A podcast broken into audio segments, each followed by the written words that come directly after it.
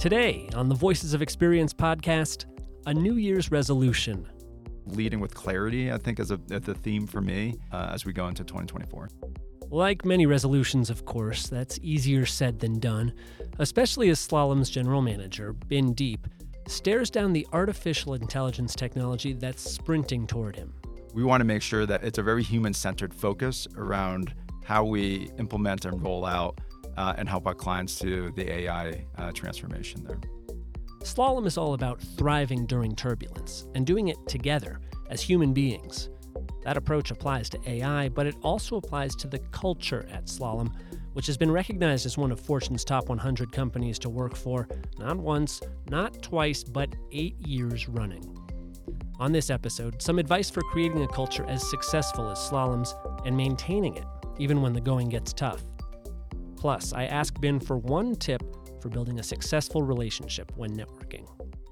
Ben, thank you so much for stopping by. Thank you, Lauren. I was looking through your LinkedIn posts from the last couple years, and all of them seem to be focused on highlighting employees and Slalom's positive work culture. And I found myself wondering how did you learn what a good work culture is?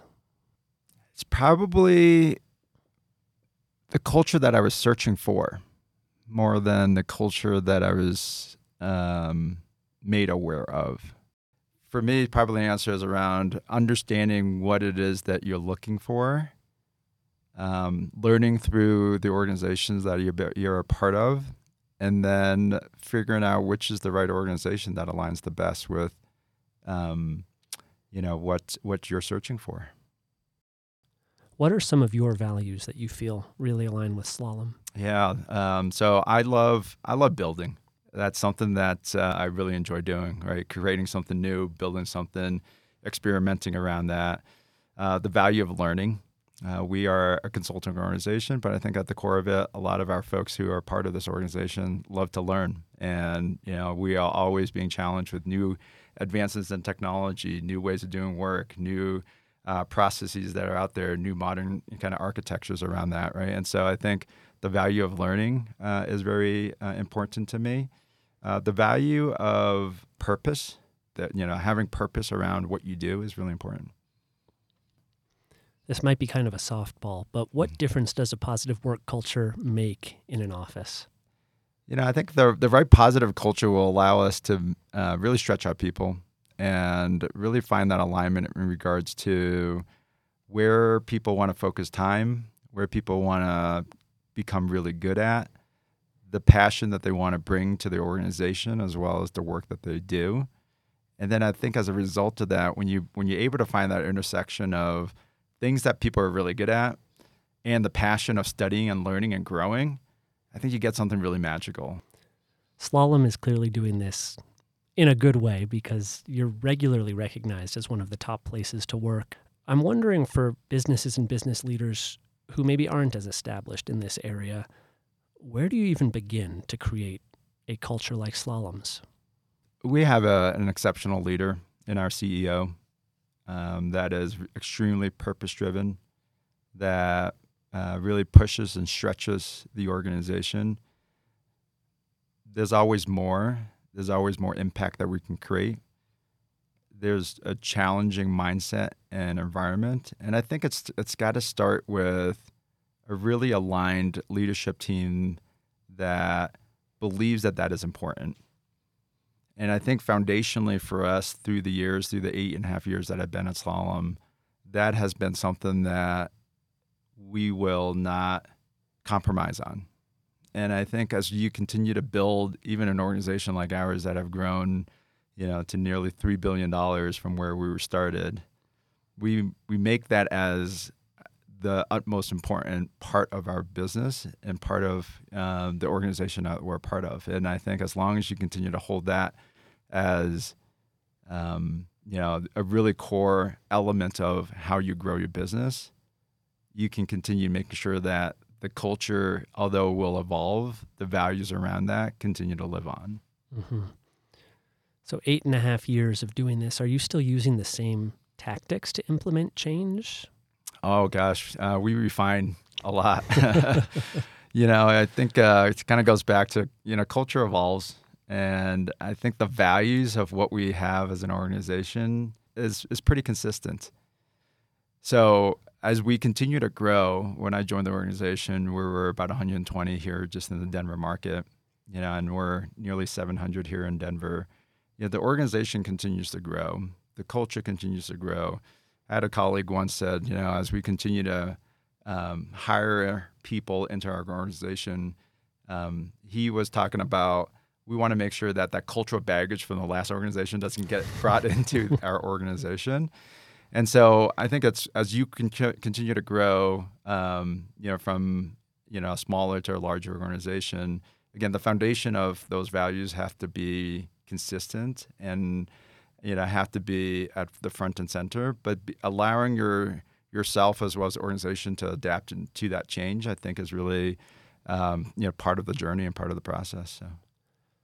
So some of the words on the Slalom website, "Let's thrive in turbulence together," mm-hmm. is right there on the homepage.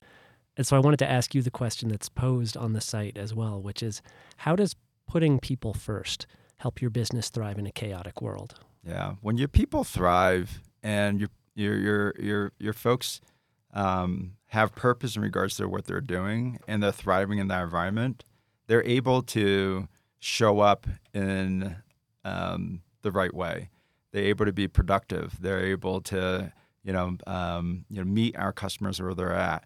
They're able to, you know, form meaningful relationships and conversations, you know, as part of that as well.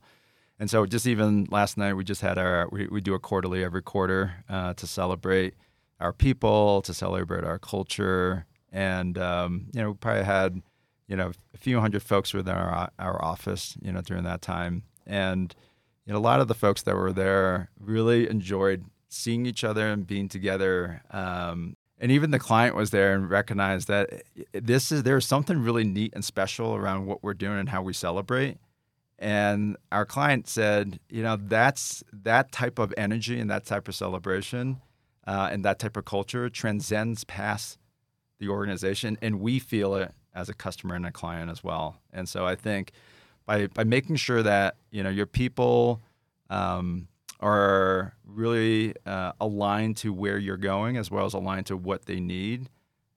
I think you we we get to be able to show up the way we want to show up. Business has ups and it also has downs, and I know Slalom recently had to go through a kind of a tougher stretch where it laid off 900 employees in September. And so, from a cultural aspect in a company, how do you support your people in this process, through this process, and how do you make sure that your culture stays strong on the other side of it? That that was a really difficult decision for us to make. You know, we have never done that before, and it took a lot of time for us to figure out what was the right decision uh, for our organization, as well as the right decision to be able to support our people within the organization. There was um, there's a couple of statements out there that I, I think is uh, really relevant to this topic. Um, you know, we were we have this event called Art Four, and one of our guest speakers there was Indra Nooyi, former CEO of Pepsi, and she said, um, "Growth is like oxygen. Without growth, uh, it really kind of sucks away." You know, the life of the company and your best and your brightest leave. And I think as we go through this tough, um, you know, kind of uh, challenge that we've had uh, when we made that decision, we want to make sure that when we look at the organization and we look where we need to go in the future, that we are able to support our people who are part of the organization that we're developing um, in the right way. And sometimes those difficult decisions are you know, a, a, result of what we need to do to be able to enable the growth you know for the for, for our organization so.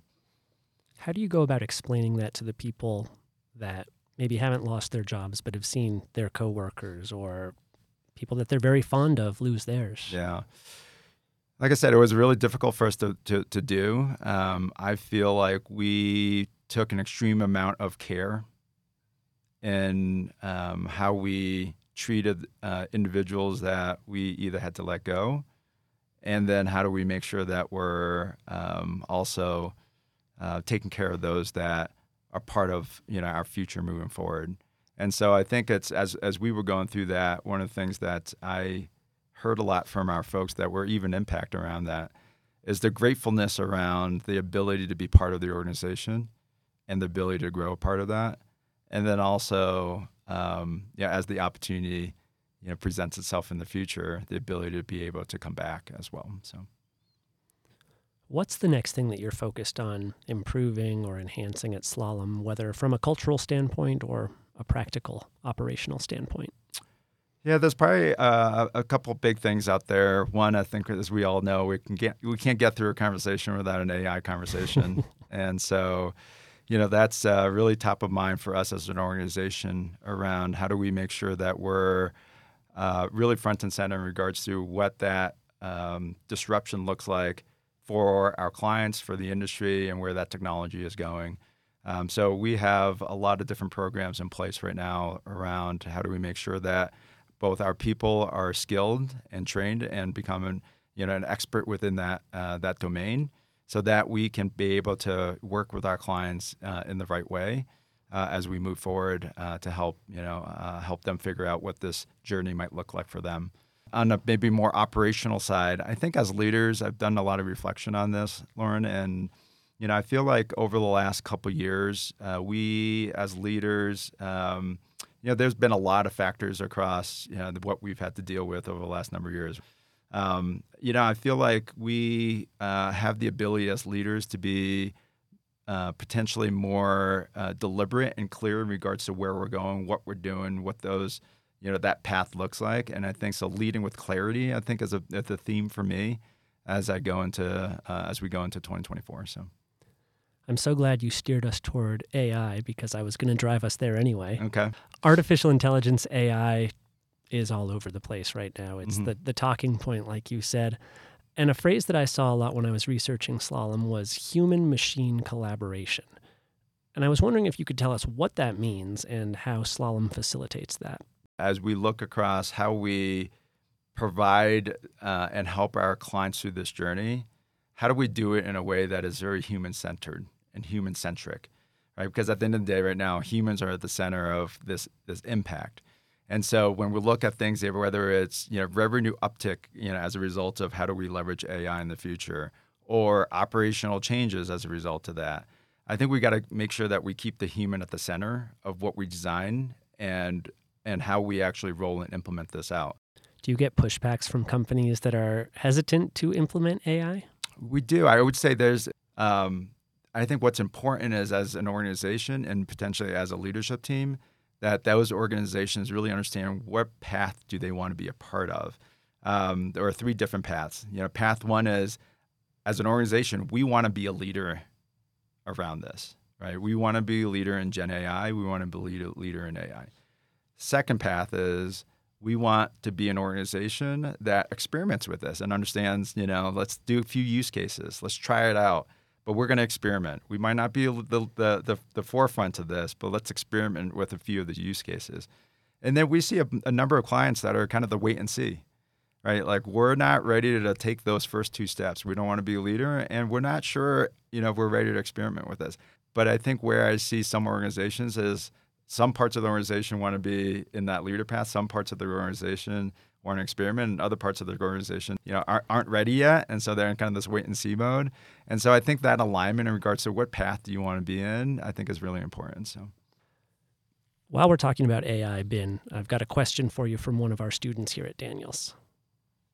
Hi, this is Mary Margaret Cook. I'm a Denver MBA student and I wanted to ask how you see AI potentially changing the way that consulting works in the future.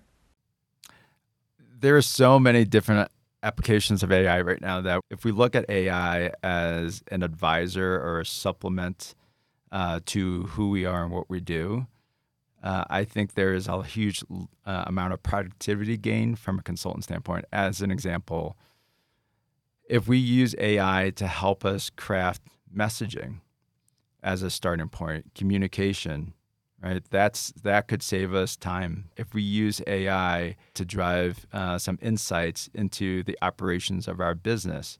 That would be a huge lift. If we use AI to help us through allowing us to understand our clients in a way that we can meet our clients where they're at. Um, if we use generative AI to allow us to, you know, research our clients in a way that uh, is more, it's more personable. Uh, I think that's another uh, opportunity for us to leverage AI. So I think there's just a lot of use cases, and uh, we're kind of just at the start of it and I think we'll continue to f- find out a lot more opportunities um, as a supplement to you know what we do on a daily basis. On a more micro individual level, there's a list on your website uh, for the top ranked skills for AI driven workplaces, and we'll put that list on our show notes so people can check it out if they want. But maybe can you boil it down to one or two skills that you see as the most important for working professionals to develop? a skill set that I think is really important is understanding the technology around it, but then having the acute awareness in regards to what does it really truly mean from a human centered perspective to be able to lead um, the organization of the folks within that organization around this change. Before you came to Daniels, you did not have a business degree, is that right? That's correct, yeah as a chemical engineer, uh, graduating from the University of Connecticut, I knew after I graduated that just was not the path that I was looking for. And shortly after that, I joined Andersen Consulting, which became Accenture, uh, because I was searching for what that path could be. Did you panic at all after a few years of studying engineering and realizing uh, this isn't the path for me? I don't. I don't think I panicked. Um, so I I went into that path because I'm one of five, and my oldest brother was a ChemE. Graduated from all, all five of us went to the University of Connecticut. It was what we could afford uh, in a good school, and um, my oldest brother went there. And uh, when I entered college, I said, uh, "What should I be when I grow up?"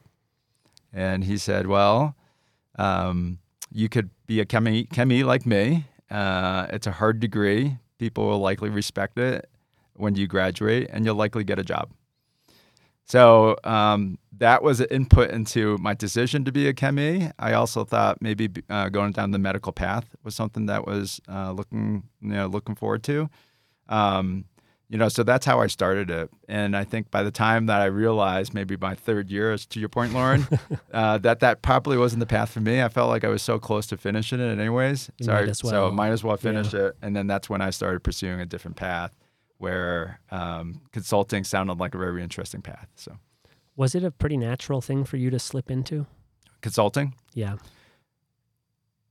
Natural in the sense that um, so that year, give or take, I think about uh, we had a graduating class of 13 ChemEs that graduated um, with a chemical engineering degree from the University of Connecticut. Six or seven of us went to Andersen Consulting.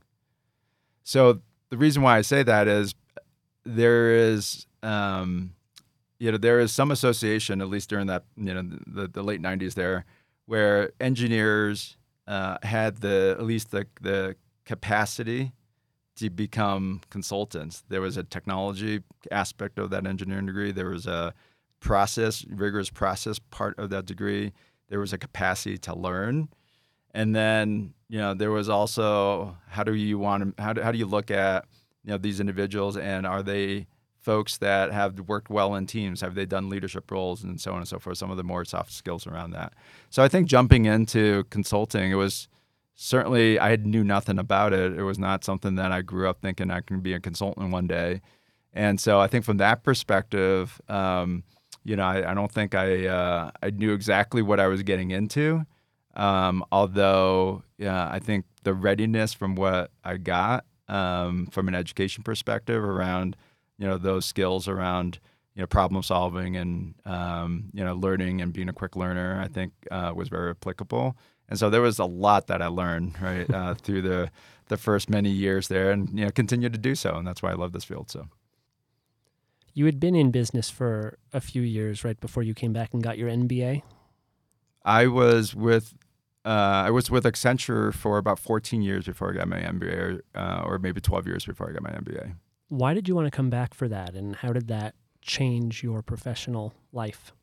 the, the decision to get my MBA was a, a number uh, a number of reasons. One, you know, at that point, I've uh, I was starting to interact with a number of senior leaders within organizations that that we were working with, and I felt like with a technology degree, like a, you know, a ChemE degree, um, I wanted to be able to have the fundamentals and the background and the education to feel like I could go toe to toe with those executives that are, business executives that I was working with. So that was really important. That you know that core foundational part of the degree. The second part of that was uh, at that point, um, we were starting a family. I had, I had one child at that point in time. And it was really important for me to be connected to this community. Uh, I was here for a number of years, and I didn't feel, being a consultant that traveled every week, didn't feel like I was part of this community. And so I think the second part of why that was important for me was because I wanted this to be the community that I lived in. I wanted this to be the community that I served. I wanted to be this community that I impacted. And so that was uh, a big part of uh, the decision to attend DU.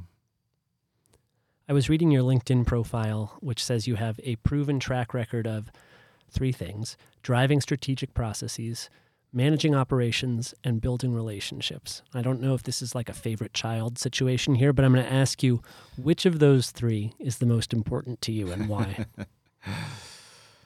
building relationships, uh, top top number one, right? it's just so important And, um, in what we do and um, the joy I get in uh, interacting and meeting uh, people. Um, or you know finding something that uh, uh, that that that is aligned and that we do together. Uh, so I think build, yeah, building relationships is, is would be number one. I feel like that's a term that at least I throw around a lot, but then when I think about being in a room, networking, and trying to build these relationships, is a little bit of panic for me. Mm-hmm. What is one tip that you would have for building a relationship with someone? Being curious is probably the word that comes to mind a- approaching that conversation with curiosity. Like I said, there's always something to learn from from another person, and I think if you're genuinely curious about what it is they do, where they're from, what what they're working through, uh, I think that creates an authentic connection. Um, so I think curiosity, leading with curiosity, is what I would say. One last question from me here for you, which we ask all our guests, is as a voice of experience on the podcast here, what's one thing that you would want to tell our listeners? I got a chance to do uh, to deliver a commencement speech for uh, Daniels, mm-hmm. and um, a big theme of that is around uh, living life with purpose. Yeah, I think at the end of the day, I think understanding your purpose will allow you to make uh, the greatest impact, and will allow you to be able to get the most out of the opportunity that we have. And so I would say, you know, find that purpose, live that life with purpose, uh, and uh, that will allow you to create the biggest impact that I think you want to be able to make. Binh Diep is the general manager at Slalom and a graduate of the Daniels College of Business with his MBA in 2012. Binh, this was a lot of fun. Thanks for talking with me. Thank you, Lauren. When I think about living in the moment, I normally think of more happiness, more long term satisfaction, but for Binh, it also means freeing up more time. He explains in a commencement address he gave at Daniels last March. You can find that speech in full on our show notes. That's at daniels.du.edu slash voe podcast. And we'll also link you to a Q&A where Binh explains what makes a good consultant, his superpower, and much, much more. The VOE podcast is an extension of Voices of Experience, the signature speaker series at the Daniels College of Business, sponsored by US Bank. Patrick Orr and Sophia Holt are our sound engineers. Joshua Metzer wrote our theme. I'm Lauren Fultenberg. Happy New Year, and we'll see you soon.